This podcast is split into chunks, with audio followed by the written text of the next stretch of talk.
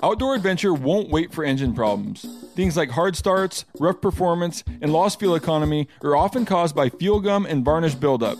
Seafoam can help your engine run better and last longer. Simply pour a can in your gas tank. Hunters and anglers rely on Seafoam to keep their engines running the way it should the entire season. Pick up a can of Seafoam today at your local auto parts store or visit seafoamworks.com to learn more. Oh, oh, oh, O'Reilly. Are your wiper blades chattering, skipping, or squeaking? Don't let streaks or smearing on your windshield compromise your visibility. When it's time to replace your wiper blades, stop by O'Reilly Auto Parts and see our selection. Our professional parts people will even install your new wiper blades while you wait. Stop by O'Reilly Auto Parts today. Oh, oh, oh, O'Reilly. Auto Parts. There's nothing like snook hook sets at dawn or catching a tarpon in the moonlight. Find your next fishing trip made easy on fishingbooker.com and experience the magic of the Sunshine State or any other destination on your fishing bucket list. Book a blue water adventure in search of sailfish or go snapper fishing with the kids. With over 6,000 captains and trips to choose from, planning your next one just got a whole lot easier. Download the Fishing Booker app on the Google Play or App Store or visit them online at fishingbooker.com to book your trip today.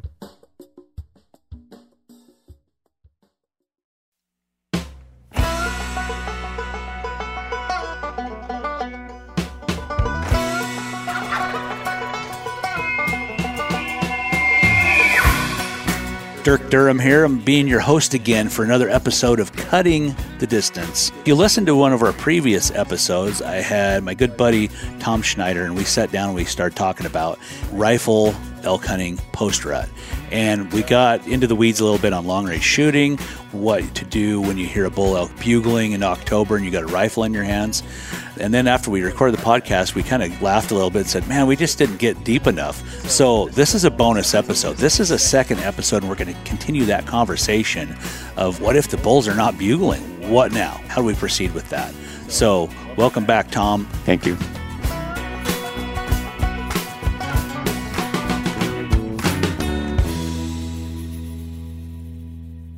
Tom, give one, give just another brief description of who you are in case nobody's listened to the first episode.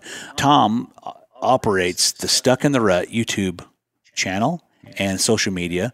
Uh, him and his family, uh, very accomplished hunters, and they film their hunts and they put them on YouTube. If you haven't seen it, you have to check it out. I feel like maybe you've lived under a rock if you haven't seen it because they have they've got a really big following, lots of really good viral videos on hunting all species of North American game. And Tom, tell us uh, just a tiny bit about yourself, and then we're going to move right back into the Yeah, questions. absolutely. So yeah, he, he covered most of it with me being stuck in rut. Um, you know, I I think kind of just the best, the simplest way to explain my family and how we are. But we just we work all year, we have our jobs, but we've made hunting a priority in our life. Where every year, if you, look- I mean, I've it's myself, my older brother Travis, my sister Tana, my little brother Trevor. We've all made it a priority in our life to to um, take off hunting season every single year to hunt. You know, we don't work. We we work hard just so that we can do that. And I think a lot of that, I kind of go back to my dad multiple times because he owned a logging company growing up, and you know, he made it a priority to take off hunting season and the hunt. And now, do we live the nine to five type job? No. There's a lot of times in the week where we work fifty to sixty hours a week, but we do that so that we can have fun. That really for me that that's my drive. Like i you know uh, that's what keeps me working. That's what keeps me making money is my hobby you know? And i'm really fortunate where i live to where that's just the fact you know we travel a lot to hunt. We've talked about that. We're um, and if you listen to the last podcast we talked about alaska hunt alaska a lot. My sister and brother-in-law live up there. So we have a lot of hunting opportunity up there as well but living down here in Idaho, we do have a lot, a lot of opportunity here too. Um, we're surrounded by three different mountain ranges, and we have a lot of different species of animals to hunt. And you know, for me as a resident, I can buy a tag over the counter. I could hunt. Shoot, in September, I could have. It's almost like anything goes, right? Like I could in September, I could have an elk tag, archery elk tag, archery deer tag, which is muley or whitetail. I could have a black bear tag, and wolf tags. Man, I can get quite a bit of those if you want. How many do you want? I told you to pick up another one just in case, because usually uh, the tough thing about it is when you're wolf hunting. Um, again, I'm get, I immediately get off topic sometimes, but when you call it a wolf pack, there's usually more than one that comes in. When Dirk came up here, he's like, "Yeah, I got one wolf pack." I'm like, "We got to run to the store to get another one just in case," because I can't tell you how many times I had friends who are like, "Oh yeah, I shot a wolf," but then the other wolf was just walking around and I couldn't shoot it because I didn't have another tag. It's like, yeah. So for me, I've just learned to buy more than one wolf tag. And then if you get close to that number, then buy more. Yep. That's Idaho for you. I love this state. That's really smart. Yeah. That was really smart advice. Yeah. So we talked a lot about, you know, calling, you know, how if you heard a bull bugling um, in our first episode, I'll let you guys, you know, look back to my previous episode. It'd probably be um, a couple episodes ago where, where, where Tom and I talk about if you hear a bull bugling in, in October and, and how to approach that. Now let's let's go a little deeper into the post rut to now elk are not talking. Um, and sometimes, you know, especially in big timber country, you would almost argue there's no elk here at all, especially in an area that has low elk densities. How are you locating those elk, and then how are you like hunting them once you found them? That's a great question. And and I definitely recommend anyone to go back to the other podcast where we were talking about, you know, it it goes back to understanding the behavior of the elk first. Because now, you know, we we did talk about, okay, if you got a bull bugling, this is how I'd approach it. But the majority of the post rut hunt, you're not going to have elk talking. Now it's great if you have glassing opportunity. But if it's an area, I don't care how open it is, if it's an area where it's a public land, easy tag to get to achieve, these elk figure out hunting pressure quick and they will pull into places that you you will never know. If you really don't know elk, you're not going to be able to know how to find them. So it really goes back to understanding the behavior of the elk. You know, going back to the groceries, their shelter, and their safety. Um, and if there's anything you want to add to that, let me know. Um, but that's what I always look at with animals. The one thing you and I both talked about is that a big bull, he puts safety a priority over other things. Now, sure, there could be one side of the mountain where there's a lot of food, right? There could be a lot of browse. You can find cows, you can see rag bulls there, but it's like, where did that big bull go during archery season? He's gone. I don't know where to find him. A big bull will put safety as a, a priority over the groceries and the shelter. Now, when I mean shelter, shelter, I'm talking more like weather. Um, you know, we need a shelter. We have a home. Now, it doesn't mean we're safe that we're in a home. It's just the fact that, you know, this is our shelter. You know, it rains, it snows. There's elk behave differently on a hot, sunny day than they do in the wintertime. Now, even the hot, sunny days, that they need shelter for that, right? They're going to hang out on a north-facing slope. They're going to hang out a nice, cool draw. They're not going to be bedded down, most likely, on a south-facing slope when it's 95 degrees. They need to stay cool. So that just it goes back to understanding the behavior of the elk. And now, what I like to do, and it, again, it goes back to me growing up. I grew up around elk. I watched elk. I watched what elk do in the wintertime in their wintering range. I watch them where they drop their antlers. I Watch them where they're where it's summer. And sometimes in that timber country, it's like, well, how do you do that? Well, trail camps. You know, finding those areas where these bulls are hanging out. Trail camps are really important. It could be corridors. It could be wallows. Anything. It's just setting a lot of trail cams out, doing your homework. The one thing I've learned is that these bulls aren't hanging out where these cows are in the early parts, right before September kicks in, right? We've talked about, you and I, I mean, again, we've had this week, in the past three days, we've talked a lot about this and things that we've learned about elk. We've just been geeking out over elk this whole week. Um, with elk, we've noticed this. We're like, Travis and I had an area, um, and it was probably about, I'd like to say, as the crow flies, it's four miles apart we had one area where we had a trail cam and the other area we had another this one particular spot, we had bachelor group of bulls. It was probably four or five bulls that were hanging out. The other one, it was cows all summer long. It was one of the biggest learning curves I had because I can't tell you how many friends I've had. They're like, I have this big monster velvet bull. As soon as he went hard horn, he just disappeared. I don't even know where he's at anymore. Well, in this particular area, these bachelor bulls all of a sudden disappeared in the month of September, and they all started showing up on my trail cameras where the cows were. It almost sounds basic, right? It's like, wow, that's pretty Right. obvious. But some people, it's just sometimes like we forget like the most simple things. And those bulls move back to where the cows are. Yeah, and that's where they'll go and to breed the cows and to find them. Now, now we're going back to the post rut, right? And sometimes in the early parts of October, you still catch these bulls bugling, even a big bull. It could sometimes even be the first couple gunshots that'll go off. All of a sudden, you'll see a big bull just disappear. And I feel like if there was, and this is, I just noticed this in areas where there was no hunting rifle pressure, no, no rifles shots going off. Those big bulls, they'll start kind of hanging out around the cows, and they'll still breed a cow here and there if she goes back in the estrus. But as soon as the rifle season kicks in, it's almost like there's like screw it. Like most of the cows have been bred. I've done most of my work. They just disappear completely. Right. It could be day two in the hunt, they're gone. And now you got cows and rag bulls. So most of the time during this rifle season, people are after, oh, well, I'm just shooting rag bulls. So when we're talking about post red elk, I'm not going to talk about just regular rag bulls. I'm not going to talk about cows. I'm actually going to talk about where do the big herd bulls go? Where do they hang out? And you'll just find out they'll pull themselves in a hole where they feel safe. In some cases, if they don't get snow, at least where I hunt, at least they will actually pull back in those original basins again. And they'll show up for a short period of time. Um, like I was telling you about that game camera. All of a sudden, those cows, those bulls no longer are there. So they'd move back to that other trail camera, and then they show up for a period of time. Now, if the snow starts getting deep, they pull out and they're gone. The other thing that was really interesting, though, is sometimes they'd pull out before the snow hit. And that was like, okay, well, why are they doing that? Why are they pulling out of the high country when the snow didn't hit? Well, the weather got cool and the frost kicked in.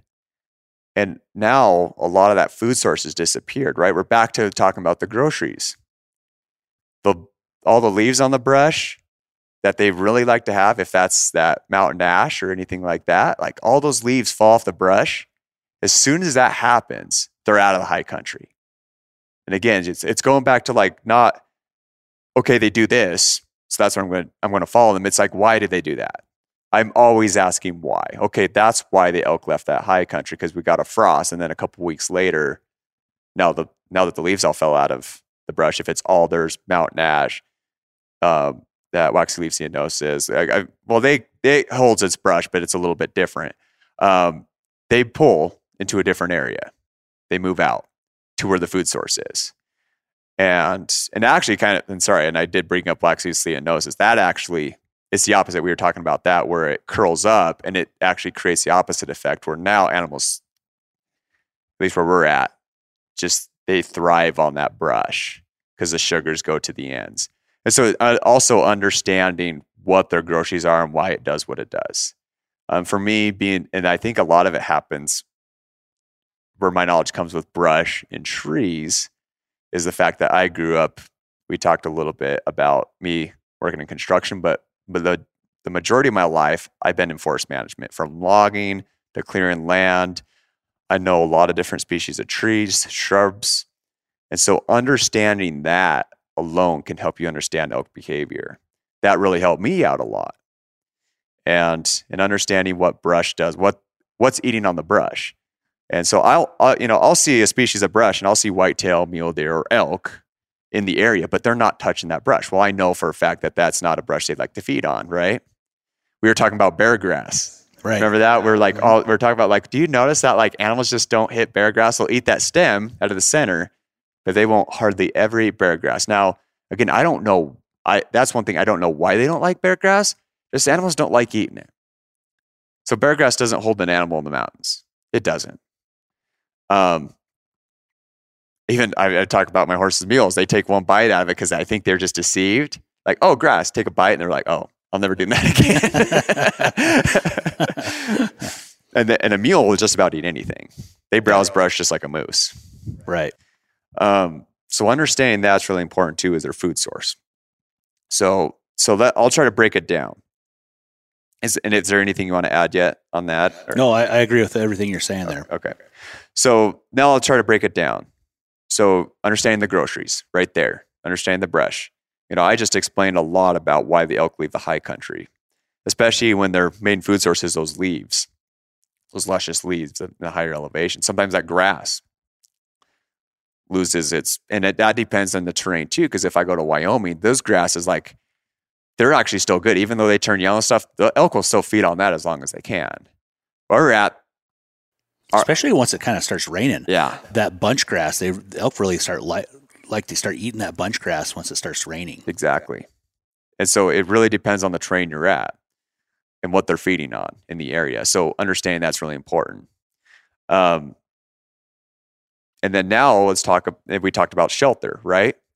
Snow. When the snow starts kicking, kicking in, um, we've talked a lot about snow conditions, and that is one thing a lot of people don't understand. We talked about the difference between deep snow, light snow, sometimes that's all that comes in somebody's mind. If the snow gets deep, the animals pull out. They don't understand the difference in how animals behave with powdered snow or crusty snow. And it's same with mule deer.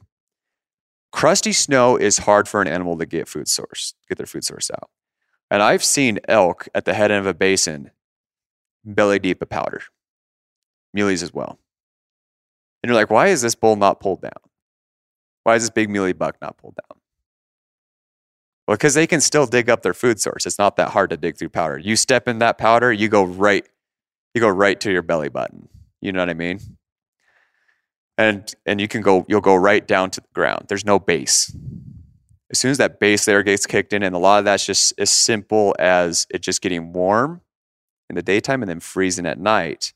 You get that warmth, it melts the snow, then it freezes at night, then you get a crust layer that crust layer, if it's a thick enough crust layer, the animals can't dig and get their food source.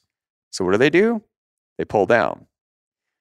Some cows, they just they've been living in that area so long, and again, it's another topic we discussed before. Some areas, elk stay up in the high elevation till the snow gets really deep and they pull out. In other areas, it's just how they've lived and grew up. And it could be a lead cow in the herd where it could be a, just a skiff of snow and they just in in their mind since they've been a little calf they've remembered that if they stay up there when it gets the snow gets too deep they get stuck up there. So so naturally they just pull down immediately. So i have areas like that. Some areas i hunt it could be a skiff of snow and the whole herd will pull down to the base of the mountain in other areas they'll stay all the way up at the top until they're forced down by deep snow and so it just really depends on the herd and again that's sometimes a lot of that's just time in the mountains, trail cameras, figuring that out. But a big bull, the one thing I've learned with big bulls is they move a lot less than a cow does. Cows, they can move back and forth from a field to their bedding area in no time, but they're burning a lot of energy, a lot of pointless energy, right? But they've also had all year to gain that body fat. And again, this is just kind of my logic. And if there's something I'm saying wrong, stop me on this. But I've noticed with these big herd bulls, it's like after the rut, they almost just want to relax. Like they're just like, I've had a long rut. Like if a predator finds me, I'm screwed. so they need safety is really important to a big bull. Yep. He needs a rest. He doesn't like. I'm sure a big bull would love to come down to the valley floor and and eat in somebody's agricultural field. You know, and I'm sure if you're in areas where there's not a lot of hunting pressure or a lot of predation, you'll still see big bulls do that, right? If you go in areas where that's a really hard unit to draw, you will see big bulls go to the agriculture field. But like in areas where it's public land and they easily get shot, the safety is really important to a big bull. The same thing with predation as well. We notice the behavior of these big bulls with wolves too. There's big bulls that still survive the wolves. They just know that they have to live in a little bit of a different area for them to prevent that. So you'll see a big bull, even sometimes not even batch or group up anymore. They're like a big bull will actually stay out alone by himself and just find a bench and bed down, and he just wants left alone. Sometimes it could be just as simple as e scouting to figure out where this big bull's hanging out it's just and you and I when we were looking at wolf packs and trying to figure out what these wolves are doing, you and I were looking at maps and we're like, okay, well, this is a very popular road system people take. This is also a very popular road system people take. Sure, the wolves may run that at night. So I'm sorry, I'm getting off topic and talking about wolves, but this will make sense to you. But there's these areas where there's no road systems people don't hang out at much. That's where they hang out during the day. And so that it's the same thing with a big bull, and especially after the first couple of days of season. So rifle season kicks in, right? You see bulls chasing cows still. It could be October 10th, it could be October 15th, depending on the region you're hunting. You got bulls, big bulls still with the cows. This, the gunshots start going off. After a couple days, you start seeing less elk. And it's not that they're getting shot up, it's just that they're okay, the openings are no longer safe. These brush fields are no longer safe. It's time to hide. And the big bulls are going to be smarter at it than a rag bull. So now you got to look at these maps and it's like, okay, where, where are these points where these bulls feel safe? Where is the least amount of predation? You know, that's again, it's, it's back being observant. If you're in an area, you got trail cameras, you know where the mountain lions typically cross. Mountain lions are actually patternable too. People don't know this, but mountain lions, I've seen mountain lions cross the same spot multiple times. Wolves are the same way. Elk figure this out too. And so they find out, okay, well, it seems that this is a spot I don't hardly ever see wolves cross through. And now they're, you're and you're looking at the trail systems, you're looking at the road systems. It's like, okay, this there's not a lot of road systems, not a lot of trail systems in there.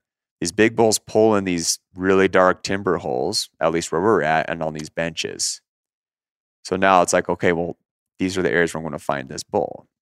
And you're going a lot based on faith here because you don't hear a bull bugling, right?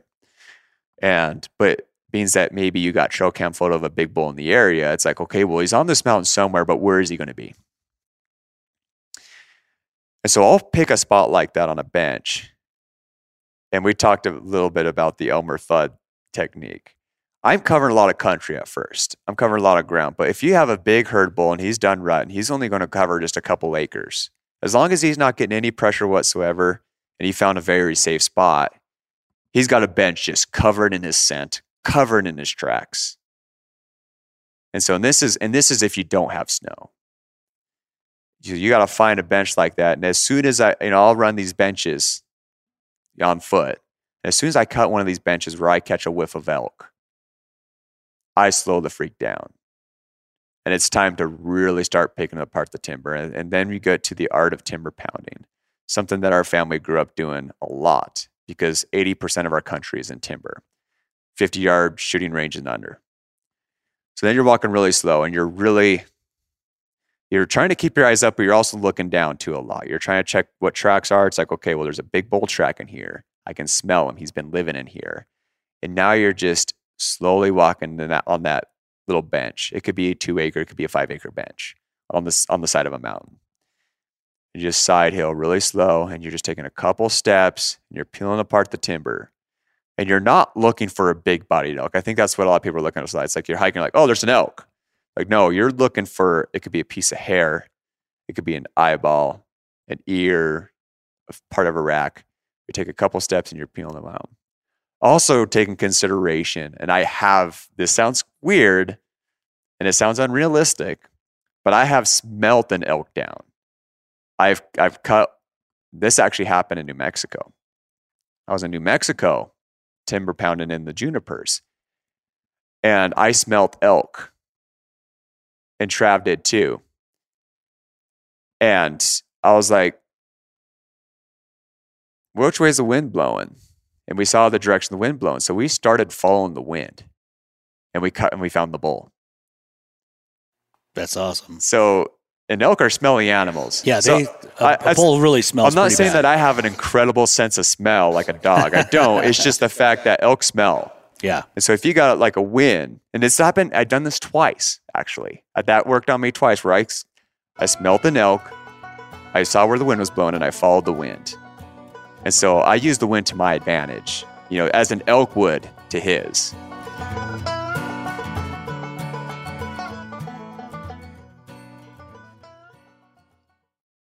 We've all seen plenty of gadgets and fads come and go, but here's one product that stood the test of time Seafoam Motor Treatment. Lots of hunters and anglers know that Seafoam helps engines run better and last longer. It's really simple. When you pour it in your gas tank, Seafoam cleans harmful fuel deposits that cause engine problems. I'm talking common stuff like hard starts, rough engine performance, or lost fuel economy. Seafoam is an easy way to prevent or overcome these problems. Just pour a can in your gas tank and let it clean your fuel system. You probably know someone who has used a can of Seafoam to get their truck or boat going again. People everywhere rely on Seafoam to keep their trucks, boats, and small engines running the way that they should the entire season. Help your engine run better and last longer. Pick up a can of Seafoam today at your local auto parts store or visit seafoamworks.com to learn more. O'Reilly Auto Parts are in the business of keeping your car on the road. O'Reilly Auto Parts offer friendly, helpful service and the parts knowledge you need for all your maintenance and repairs. If you're confused about what part you need, like what wipers are going to be the best, what replacement headlights are going to be the best, go into O'Reilly and talk to the people that work there because they're great and they're super friendly and they'll get you squared away where you walk out knowing you got the right thing. They've got thousands of parts and accessories in stock, either in store or online, so you never have to worry if you're in a jam. Do you need your windshield wipers replaced? You need a brake light fixed? You need some quick service? They'll help you find the right part or point you to the nearest local repair shop for help. The professional parts people at O'Reilly Auto Parts are your one stop shop for all things auto do it yourself, and you can find what you need in store or online. Stop by O'Reilly Auto Parts today or visit us at o'reillyauto.com slash meat eater. That's o'reillyauto.com slash meat eater.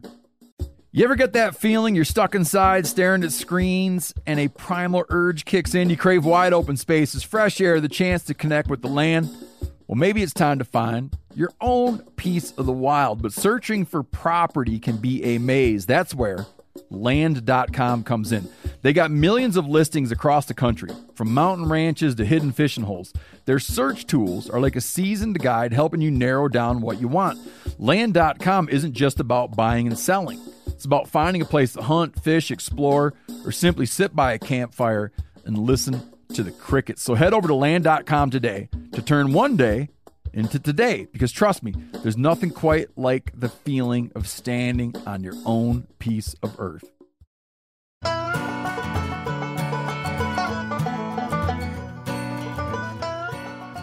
And again, you're following that scent and you're looking in the timber. And you're just you're taking a couple steps and you're just peeling apart with a pair of binos. Now again, we go back to saying, well, why do my scope's just fine? Why don't I just use my hunting scope? The reason why I like a pair of binos is you got two eyes in the scope. It's a big wild, it's a big view. You're it's almost like looking through a TV, right? Um, Well, what I like too is as as you're looking with your binos, as you focus at different points through the timber, some of those branches just disappear as your focus changes. Yeah. They kind of blur out. And then the let's say if you're focusing on something 50, 60 yards, anything in front in in the foreground just kind of blurs out. So you can kind of look through those little brushy pockets and kind of see um, an elk there. Exactly. And you brought up a really good point there in the sense that, yeah, because sometimes I, I remember that where like I'll be looking at brush close by and then all of a sudden you zoom out and all of a sudden you see eyes staring at you. The other thing we talked about is I've had a bull where I would fall, I would walk in the timber and I could, I know I'm getting close to a bull. I can smell them. And, and it doesn't mean I'm following their wind, but I just like, I know they're on the bench somewhere. So I'm just walking really slow, looking all around me. And on a cool morning where it's like 35, 40 degrees, I'll see steam. I'm like, I see steam right there. And I'll look at my binos and I saw there was a steam coming out of an elk's nose as he was breathing. And so you're looking for very small detail. You're not looking for this big bodied elk. The one time where I really failed at timber pounding, it, I was with Travis. I remember this. It was, it was actually really funny. Um, where I was walking this bench and the and all the leaves of that area were yellow Yeah. and we were walking really slow, as slow as I possibly could go. And I should have pulled up my binos, I did not. I look to my left and I see yellow, and I'm like, oh, that's brush. And I look to my right. Travis grabs my head, and he, oh, sorry, hopefully I didn't make any noise doing that. he turned my head to the left, and he's like, I'm like, yeah, I just saw that yellow brush. And that yellow bush gets up and a six point bolt takes off running. Oh man. it was 35 yards. Oh man. And that just to me, it was so broken up to where it looked like just a little bush. Yeah. Where I failed there, if I would have pulled up my binos and look, I would have seen hair. I would have Yeah. known that was a bull. So utilize those binos are really important. Always have that in the timber. Most people that I know hunt the timber don't even care about binos because like I don't need it. I'm not seeing long range. I'm only seeing 50 to 75 yards. You're missing a lot of important detail. If you're bumping animals, you're you're moving too fast too. That's the other thing. It's the same with mule deer. If I'm bumping mule deer multiple times, I'm like, the goal is you want to spot the animal before it takes off running. If you're spotting multiple animals moving the timber before they take off running, you had a chance to shoot them, you're moving the right pace. Right. You can't move faster than your eyes. You could. It's easy to out hike your eyes. I love that. That's a very good point. Yeah. I find because I sometimes I'll get in a hurry and I'll find myself doing exactly that, and I'll like, hey, slow down. Like I'm out. I'm I've never put it in those kind of terms before, but out hiking my eyes or out walking my eyes. Yeah. Like you have to have your eyes like cover the canvas the whole area before you take your next steps. Mm-hmm. Exactly. And so that's how I would hunt a timber pound, like timber pound a big bull like that. And I don't, like I said, I don't care if, if that country you're hunting is 90% openings. There's going to be a hole that big bull knows where to hide and you Yeah. got to find him, especially on a general tag. Now, again, some people be like, well, no, I've seen them hit agriculture field. I've seen them.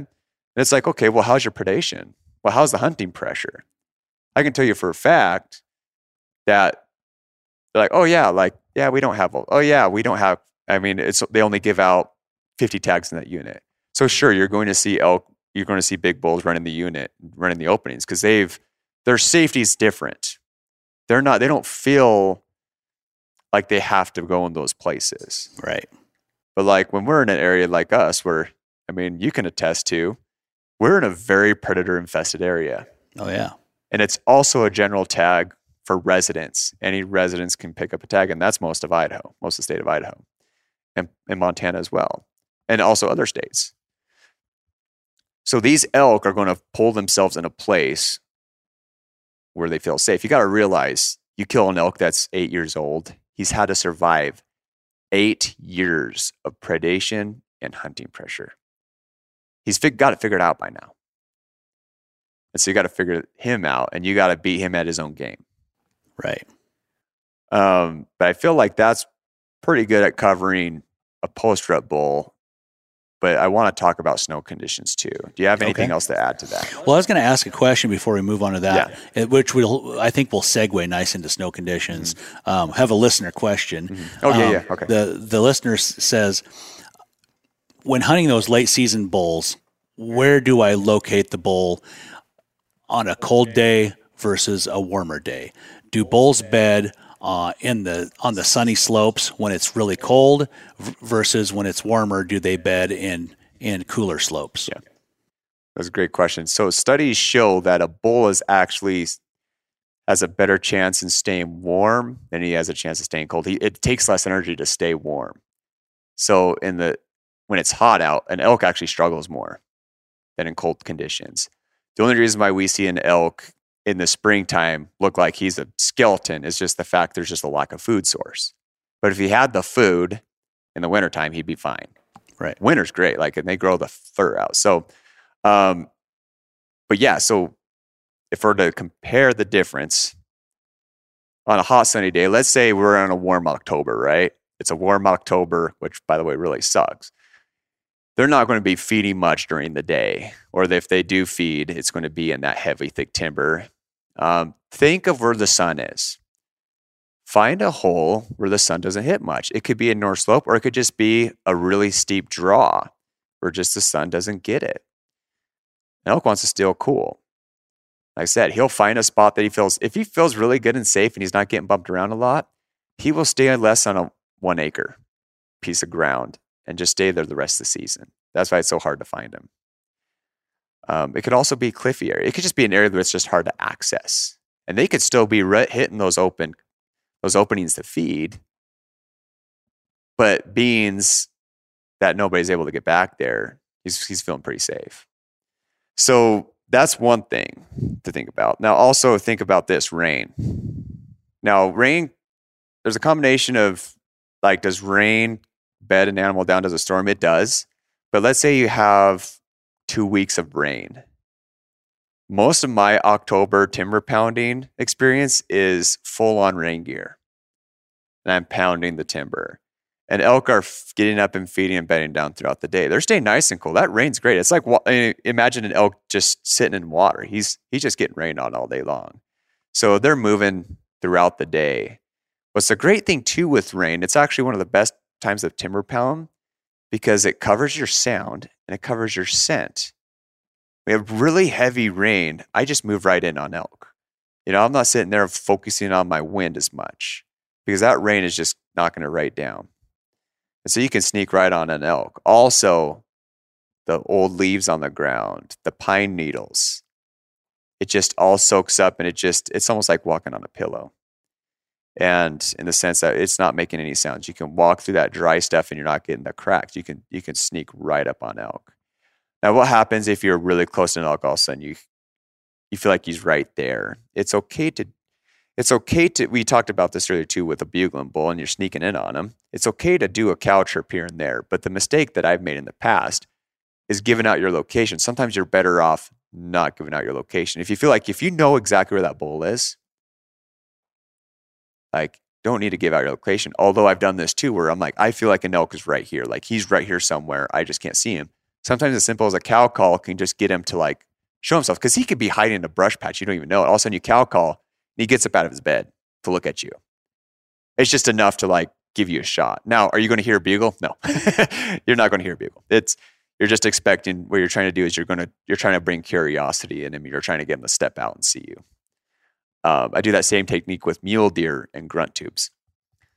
But rain, yes. Now, now let's talk about cold conditions. What I love about really, really cold weather is it does keep them feeding more, keep them feeding later. And so if there's a bull, like a big bull, and he's like I said, he's in a thick timber patch and he's bedded down, and let's say there's a clear cut nearby, and with a lot of feed, you know, I may notice that bull. uh, You know, like he he goes. I've seen the tracks all over the clear cut where it could be a clear cut or a burn, where the habitat's just perfect. You have you have all the, everything they need to feed out there, but you're seeing their tracks, but they're not there. Well, he's obviously feeding at night. It's nice with a really cold the cold weather snap is that it makes them feed a little bit longer. Maybe they don't got their winter coat in all the way yet. Right. So they're got it. They're moving more. They're moving more. They're feeding more. I mean, you got to really compare it to people too, right? I stay pretty dang warm when I move. Like I could be in pretty. It could be pretty cold weather, and I'm I'm a thin skinned guy. I don't have a lot of body fat on me, so like I have to move a lot to keep myself warm. If I stop, I get cold, and I have to throw layers on. You know, it's like an elk. It's like okay, he still has his he still has his coat on. You know, like his uh his early fall coat, and uh, you get a crazy winter storm that kicks in. You know, in October. Well, he's they're going to be feeding quite a bit, and you definitely see a difference with that when you get the, those cold snow snap or that cold that cold snap, and it doesn't have to be a snow. It's just as cold. Cold keeps them feeding longer in the day. Um, but again, most of the time when I'm killing these bulls, I'm killing them in their bedding area. If you're 100% relying only on your on their food source and where they're feeding during the day or at night, you're limiting your you're limiting what you're doing. Um, so learning to hunt their feeding and their bedding grounds, it, it kind of utilizes um, more techniques and how to hunt them. Yeah, I found that in the past when I just focused on their feeding areas. So I'm going to go sit and watch this hillside, whether it's just a brushy hillside or maybe a clear cut, uh, whatever. You can sit there for several days and not see a thing. Um, conditions would have to be just right for to catch one of them bulls in daylight hours in one of those spots, um, especially if it's easily accessible. Um, so I love that point you brought up. You're like, that's just a portion of the portion of the day. You would focus on that, but then you move into their bedding areas. Where are they going to spend most of their day? In their bedding area. Yeah. You can, yeah, the feeding grounds, you can catch them at first light or maybe in the evenings, utilizing t- prime time. Get your butt out of bed, being there at first light so that you can catch them in their feeding ground. Yeah.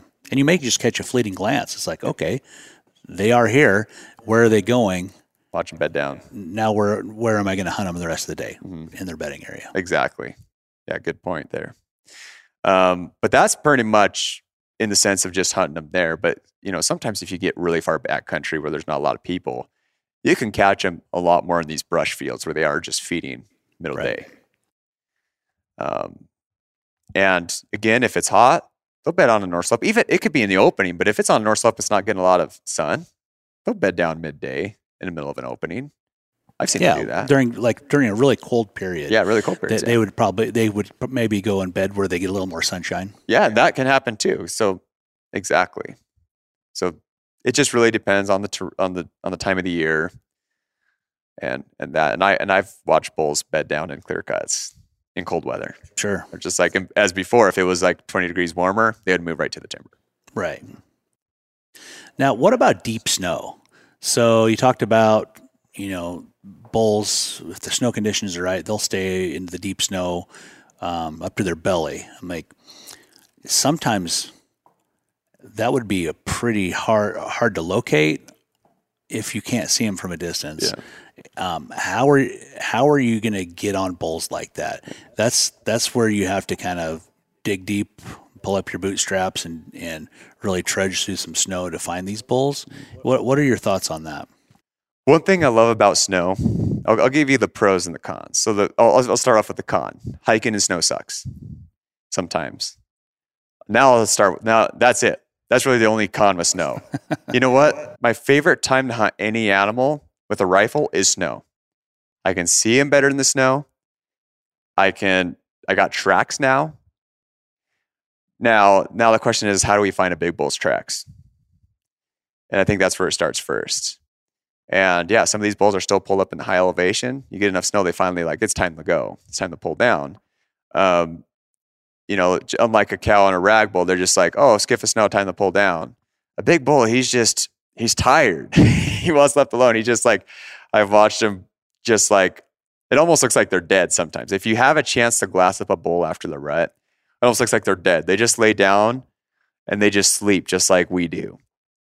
Eyes down and they'll just sleep for hours they're just so exhausted after the rut. And those cows and those rag bulls, you know, they got all the energy in the world. They'll run down to the, uh, oh, snow came in. and We're running down the valley floor and we're, we're, you know, eating food in a different location. Those big Mhm. bulls, it's just like, I'm not, I really don't want to get down here until I have to, you know, especially if they know they're safe up there. Right. So it's like, how do you find an elk like that? Well, even in the thickest timber country, you can still find tracks. Imagine having a snow background inside the timber. You can still glass timber. Like if you're on a steep hillside and you're glassing across another steep hillside with timber, putting your eyes in there and glassing. Now, are you planning to find elk? That'd be great. But a lot of times I'm not even looking for elk. I'm looking for tracks and I utilize a fresh snow. If I get a fresh snow, I'm like, I want to be in the mountain all day because I need to find the tracks. You're on the snow, and then you get up on the other side of the ridge where, and I'm glassing across. I'm first trying to figure out where they at. So I'm not even at. Sometimes I feel like I'm wasting time just hiking a mountain aimlessly trying to find elk. I'm like, I got snow now. Let me get to the other side, glass across. It could be a spotter or pair of binos, but I'm looking for a trail of tracks running through that deep snow. And I've just done enough to where I know the difference between a deer and elk track from a distance. You can see the big enough stride. You're like, yeah, that's pretty big. Like most likely that's a bull, you know, pulling out of the high country. And then after you do that, if you have time, either A, get over there on those tracks or B, go up there the next day and then try to, and try to pursue that bull.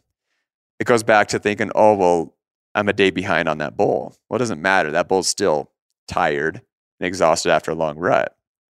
He's just pulling down in some lower elevation. Or maybe he's just maybe he's just moving. Now you just see where he's moving back and forth to where he feeds and beds. But regardless, now you know where his tracks are. Now I climb up on the other side of the ridge, I get on his tracks, and then I stay on it.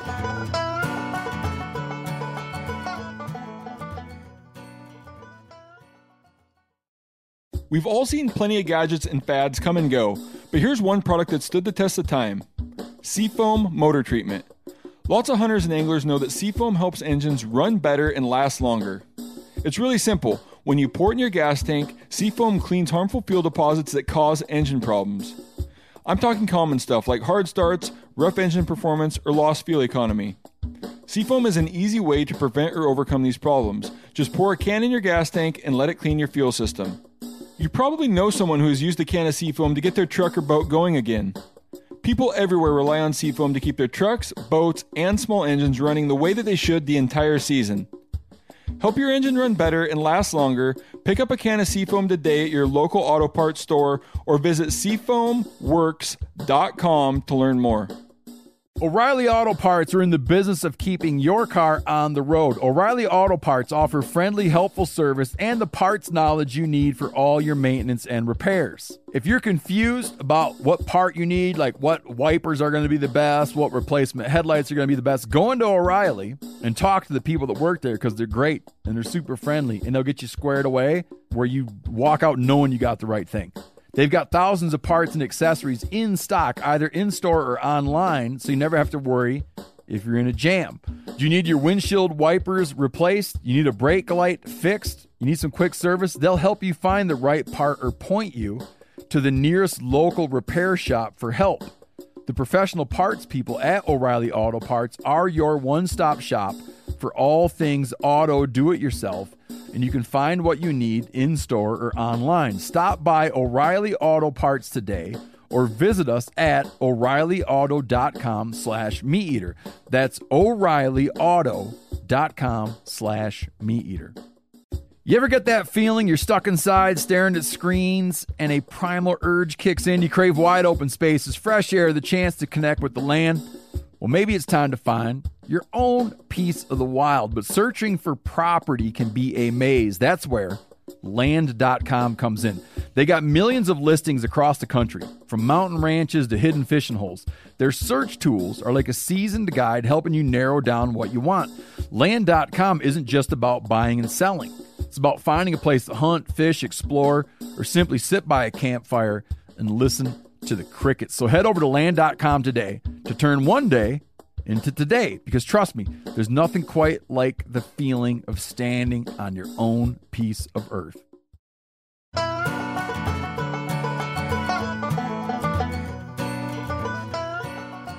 So now I want to talk about how do you track a bull elk.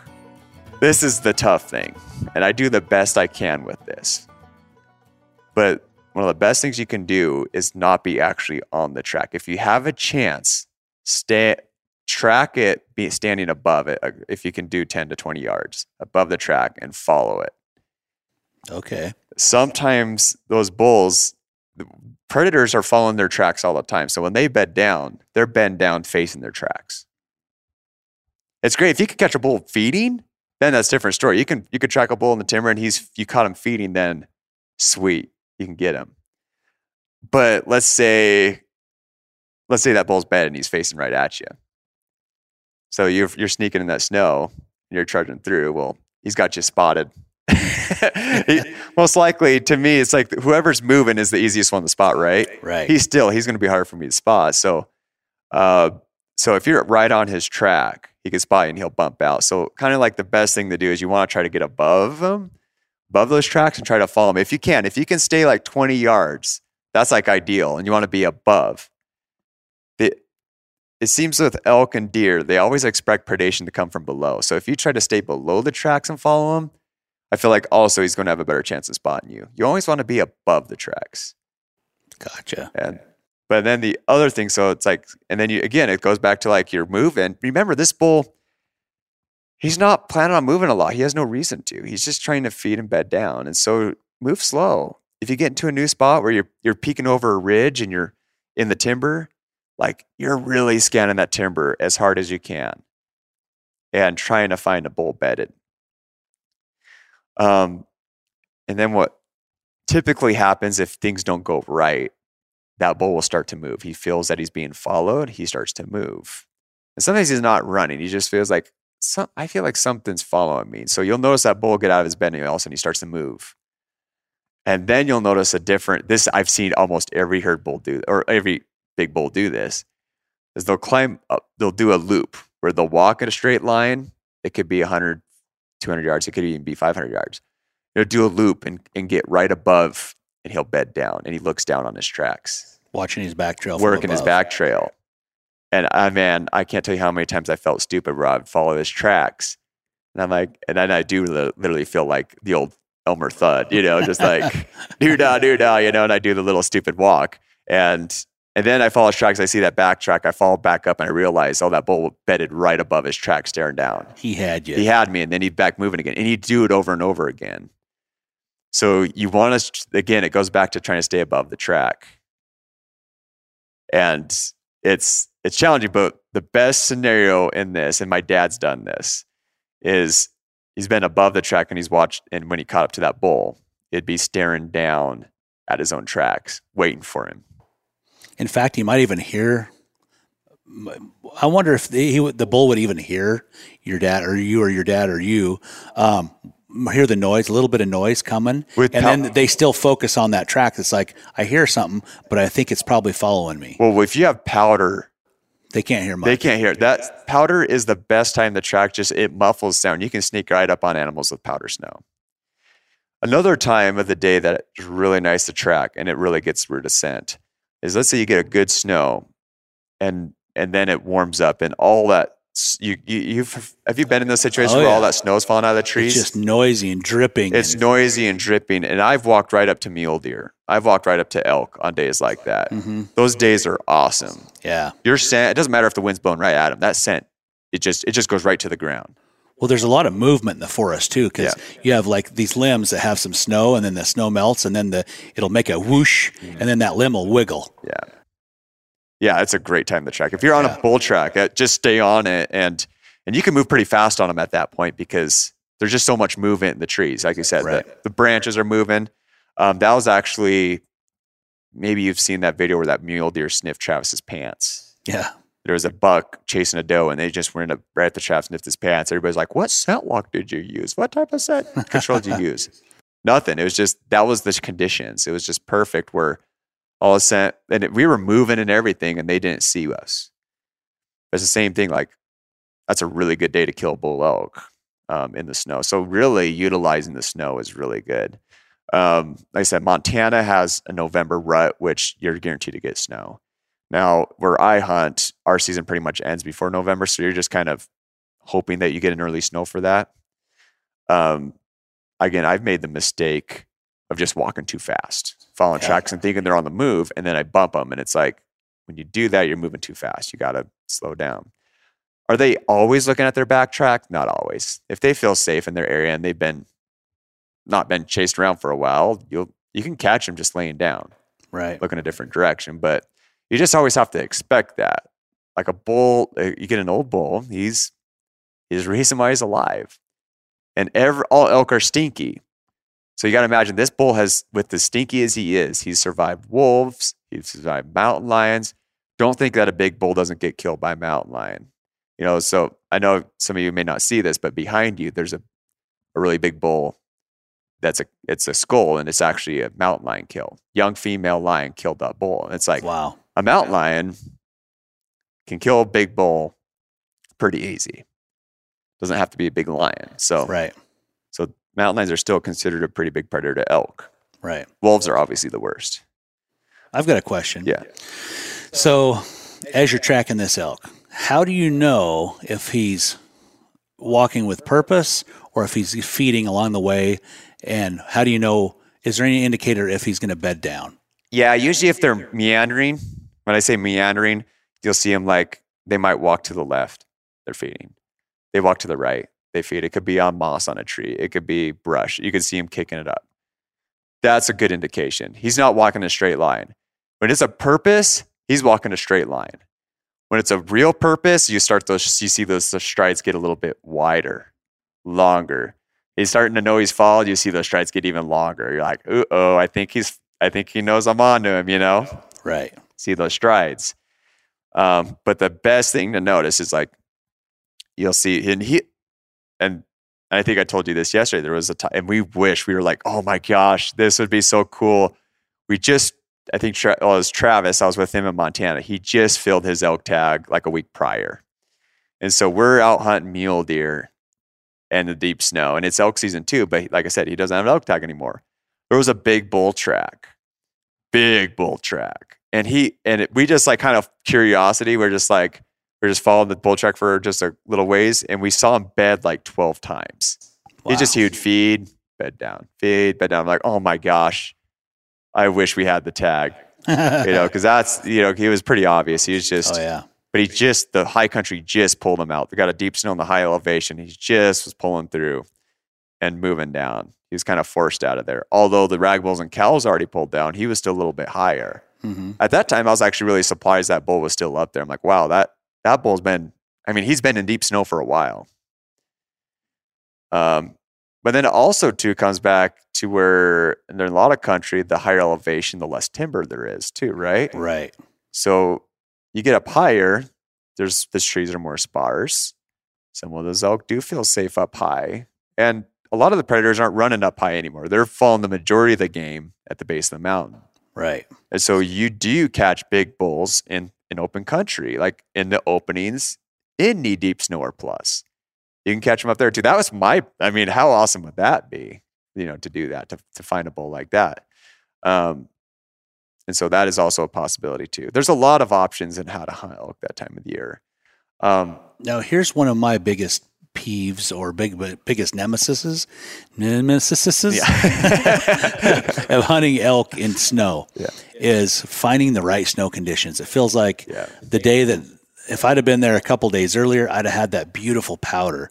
But now I get there and it's like melted and froze and melted and froze, and that's pretty crusty. It's pretty noisy. oh, you're not going to, you're, you know, this is just a fact. You're not going to fall an elk on that. I mean, you're Right. better off trying to glass, trying to find them in a spot where maybe catch them in the opening. You, you're, You're just going to bump out. you're just going to bump elk and you're better off waiting for a good better snow conditions Yep. i really watch the weather closely like i'm looking for a window too and and i think it's just my older age like i think just when we're older we also are like a big bull right where we don't want to waste our energy on bad days Right. like if I have a week old crusty snow, I don't even and if I know that I have more hunting season, if I have a couple days left, I'm like, I have no choice at this point. I just have to go out in the woods. Right. But if I have like another week or two of hunting season and I know that we're going to get some more snow front, like some weather fronts, I'm just going to wait for another weather front to come through. Yeah. Um, again, like I said, it's just like you're trying to find a window. It's like, okay, there's my window, time to get up there. And I'm not going to burn myself out before it gets good. Yeah. But Yeah, you could sit there for a week on on bad snow conditions, and you're just spinning your wheels. you're just wasting time. yeah. That was, and again, I, I, I don't mean to um, jump back to mule deer too, but with muleys, like last year, I was, it's a, you know, it was a month long hunting season in Montana, but I was fogged in. There was a lot, like there was probably about 10 days of straight up fog. And I just knew that I was going to be wasting my time. So I like, okay, well, I'll catch up with work. And then when I see that we're getting a, we got a window, and, it, and I'm I'm fine with hunting in snow or rain, whatever. It's just you can't see in fog. It's just if you have thick fogs, you're screwed. You're not going to see anything. And so now I have time to move in. I found my window. And but what's good? What's good with old snow? So here, here I'll give a. So I just talked about the cons about hard, like old snow. Here's the here's the pro. We talked about glassing. You know, if you have the chance, get on the other side of a ridge and glass in that open timber. If it's sparse enough, you see you kind of see patterns with the elk, right? Maybe a bull is living in the area. You'll know is he passing through? Is it A? Is he passing through or B? Is there an elk living in there? You'll see a pocket of just a whole bunch of tracks. It may look like there's a herd of elk in there, but it's maybe just one bull just going around and just feeding around. Every day, Every- just doing a little different route. Yeah, just a little, yeah. And so that's a great thing with old snow is being able to do that. Now, does it mean you should climb over there and, th- and then try to bump him out? Maybe it's not the greatest. Or maybe you got a long range opportunity. It's like, okay, well, he's living in there. Maybe I just need to sit here all day. Like I, I I'm hunting. I want to utilize my time wisely. Maybe you just need to wait there until you see him come through. I, I've, I have long ranged elk and deer in in open timber. Uh, when I mean open timber, I mean it could be thick, even thick with brush. But when all that those leaves fall out of the, tr- it could be an alder field. It could be a combination of trees and alders. When the leaves are out of the alders, you can see right through it. Yeah. I've long range our family. I mean, I I to say I have, but I've my little brother, he's he's long ranged elk and alders. I've long ranged muleys and alders. They Right. feel safe. They think, oh yeah, I'm hidden. you know, the brush is head high overhead high. Right. They feel safe. But then on, when you're looking across on a hillside, you see them and they're just like, dude, you're you're a sitting duck. Like you don't Mhm. realize it. And that's the same with big bulls too. Sometimes they're like, "Ooh, I'm hidden in this brush." No, they're not. And you know what I'd rather do? I would not want to pound those alders.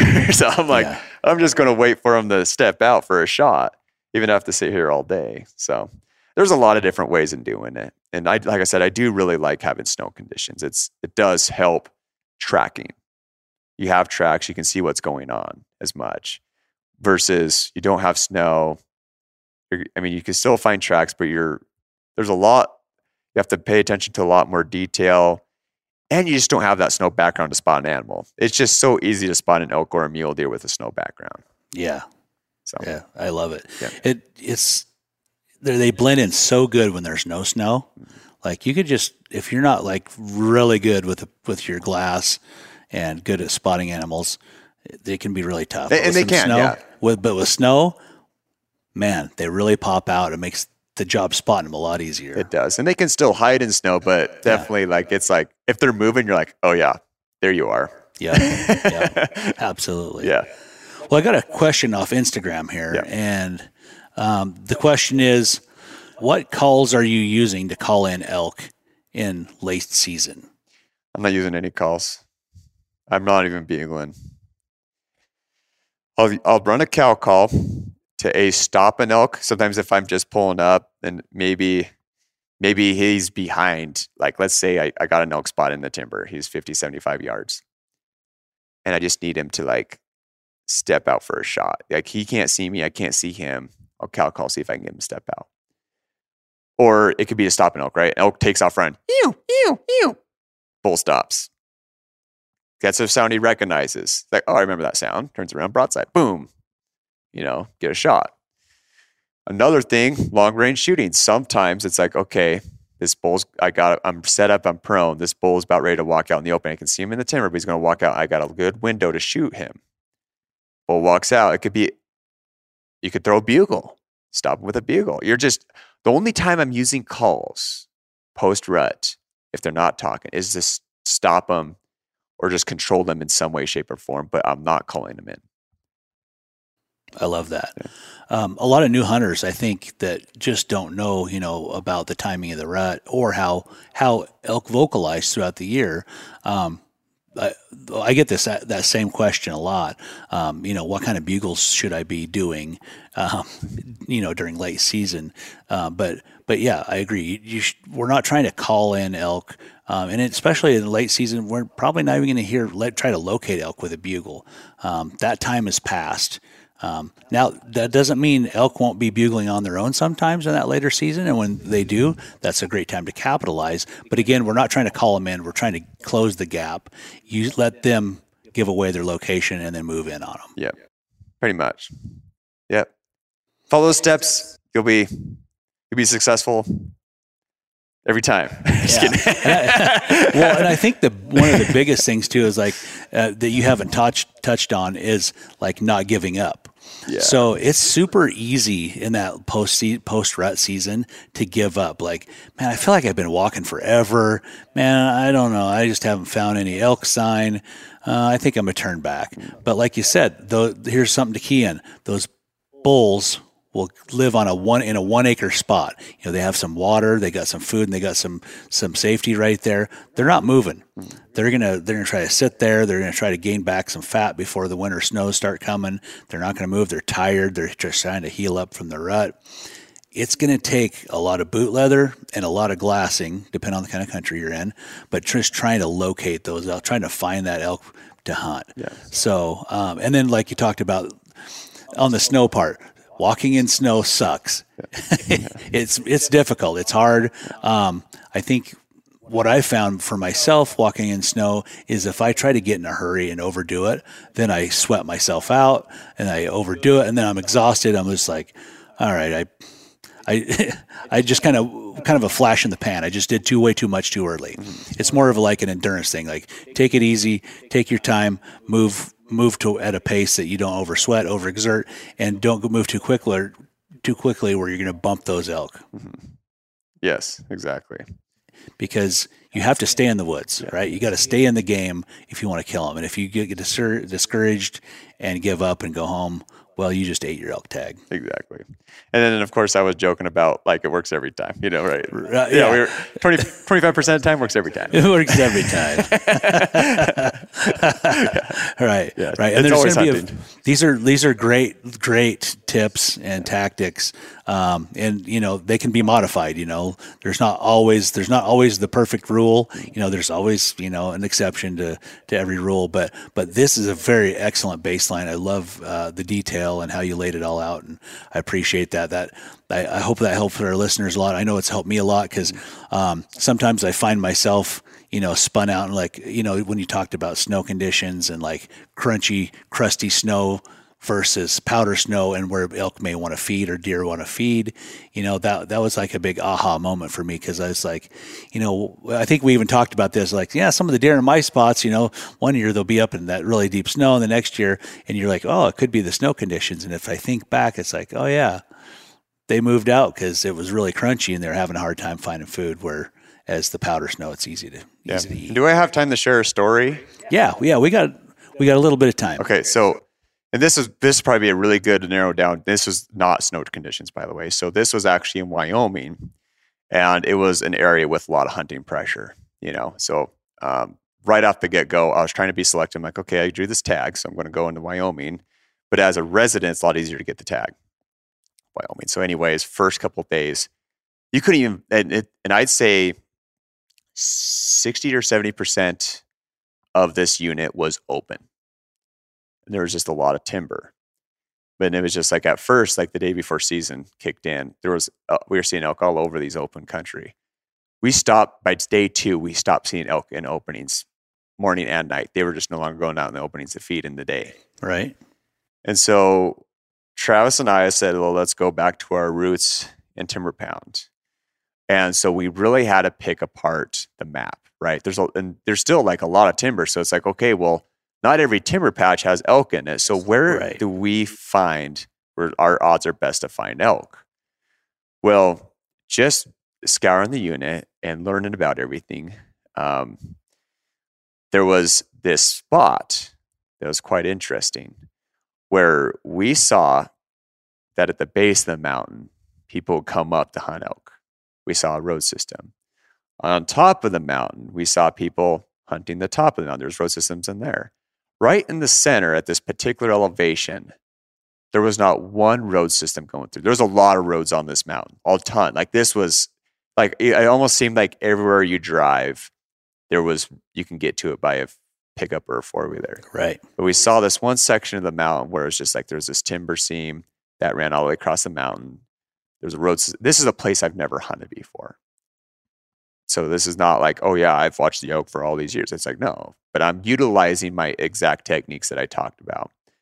So Travis and I are like, okay, well, obviously hunters have that like they hike a little bit, they put in their hunt pressure and they get out. Well, now the elk, in our opinion, we're like, okay, I bet you those elk are just stacked in there, right? From from the hunt pressure below and above, it just kind of puts them right in the center. So Travis and I, okay, all day long, we're just going to timber pound, just like what we do in our timber country. We did that, and we were jumping, we were bumping elk all day long, and I ended up killing a nice bull out of there. Just like I just like we'd go in the timber, it's like, oh, there's a bull. Nope, not the one we're after. Oh, oh, there's a bull.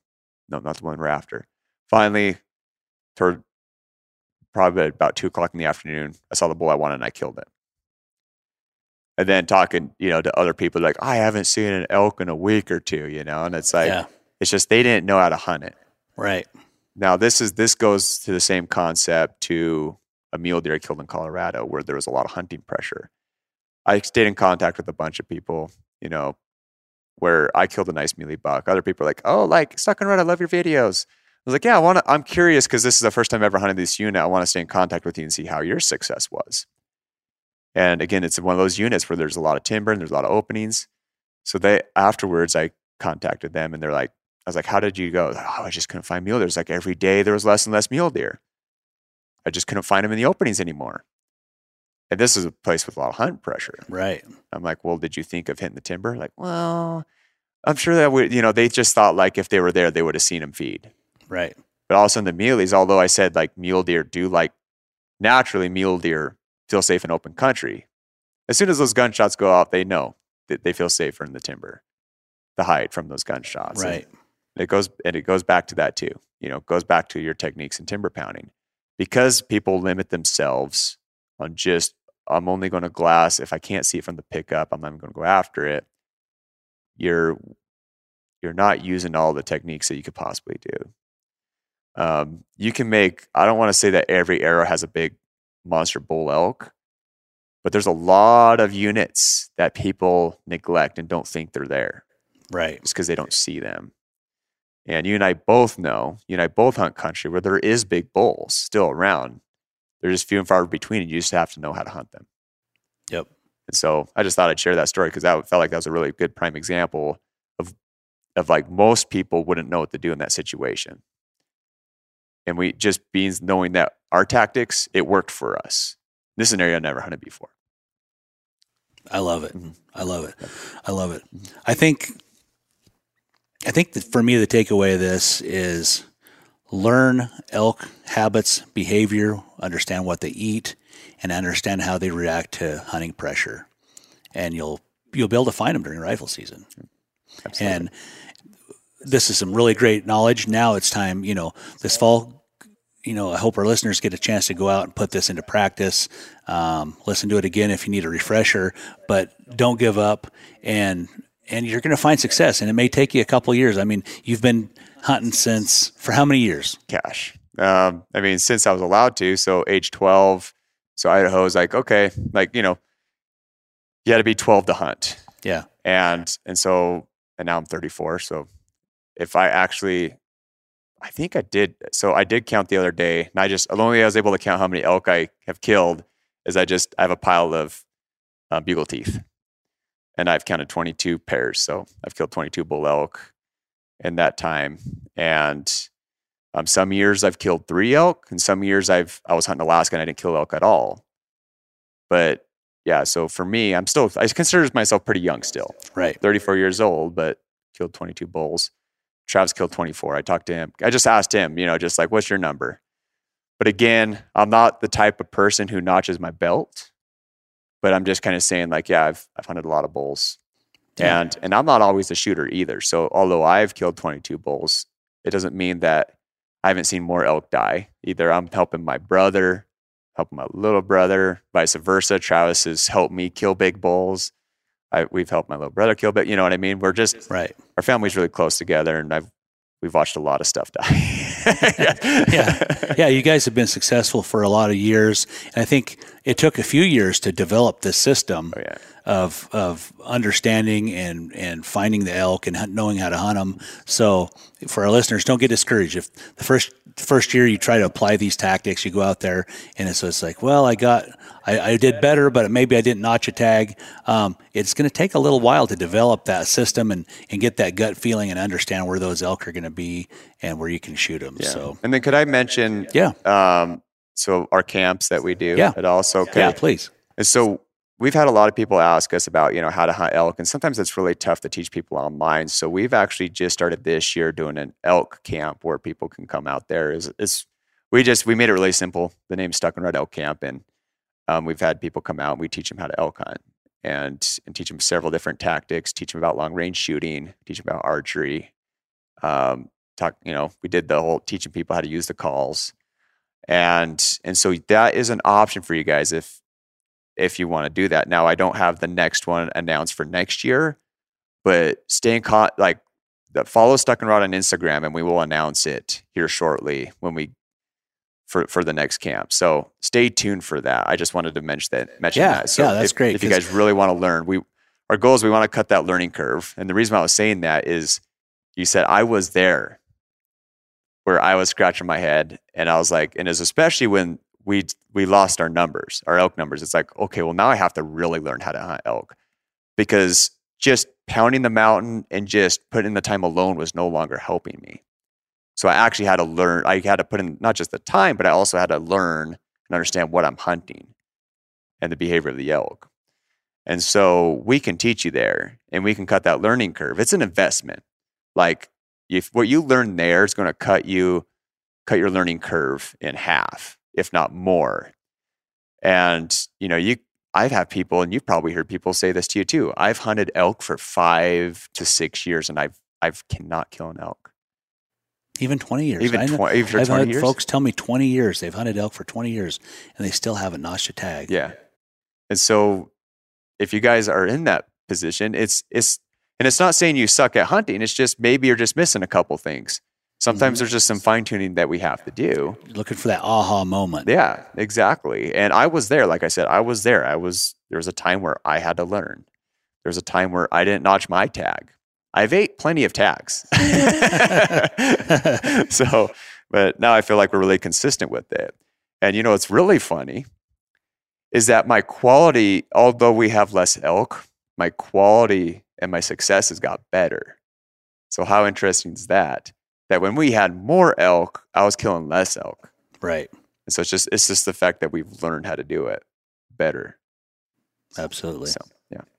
Yeah, and Phelps is a proud uh, supporter of those those elk camps and your wolf camp, and um, and I appreciate you guys for everything you've done with that. That that's been really helpful.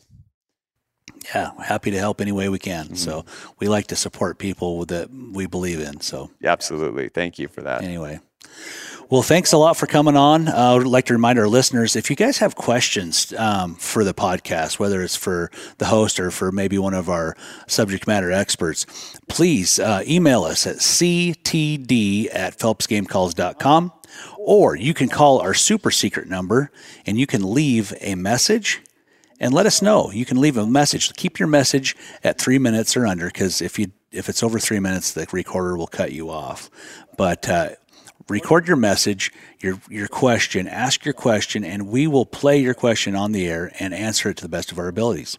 So, thanks again, Tom. Always a pleasure. I've had an incredible week up here, or uh, incredible three days up here, uh, looking for wolves and trying to try to notch a wolf tag with you. And man, I hope hope we can connect again soon, and maybe on some kind of another adventure. So, Thank you so much for your time. I appreciate it and had a lot of fun. We had a lot of fun. I mean, obviously, we always want to notch a wolf tag. We know how challenging it is. And, uh, yep, yep. It's it's uh, it's not easy. Yeah. It's not easy. it's it's the same thing with elk hunting, though. It's like you put in your time. You're gonna. It's not if. It's when you're gonna get a wolf. Yeah, that's that's 100. percent Yep. All right. Thank thanks. you.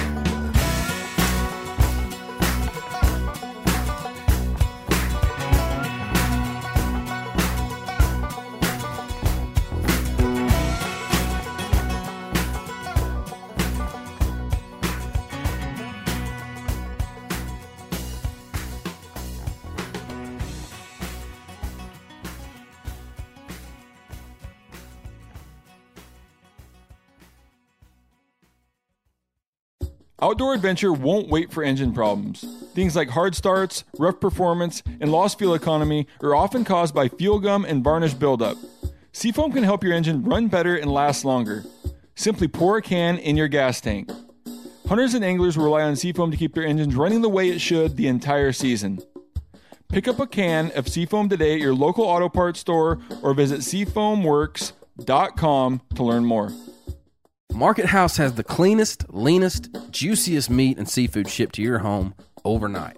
Expect the service of a local butcher and the convenience of a large supplier. Unlike many online butchers, you can grab just one meal's worth or lock in for a subscription box. Choose from grass fed and grass finished beef, American Wagyu, free range poultry, grass fed lamb, wild caught king crab, seafood, and more. For 15% off your first order, use code COUNTRY at checkout. Just visit markethouse.com. That's M A R K E T H O U S E dot com and use the code COUNTRY.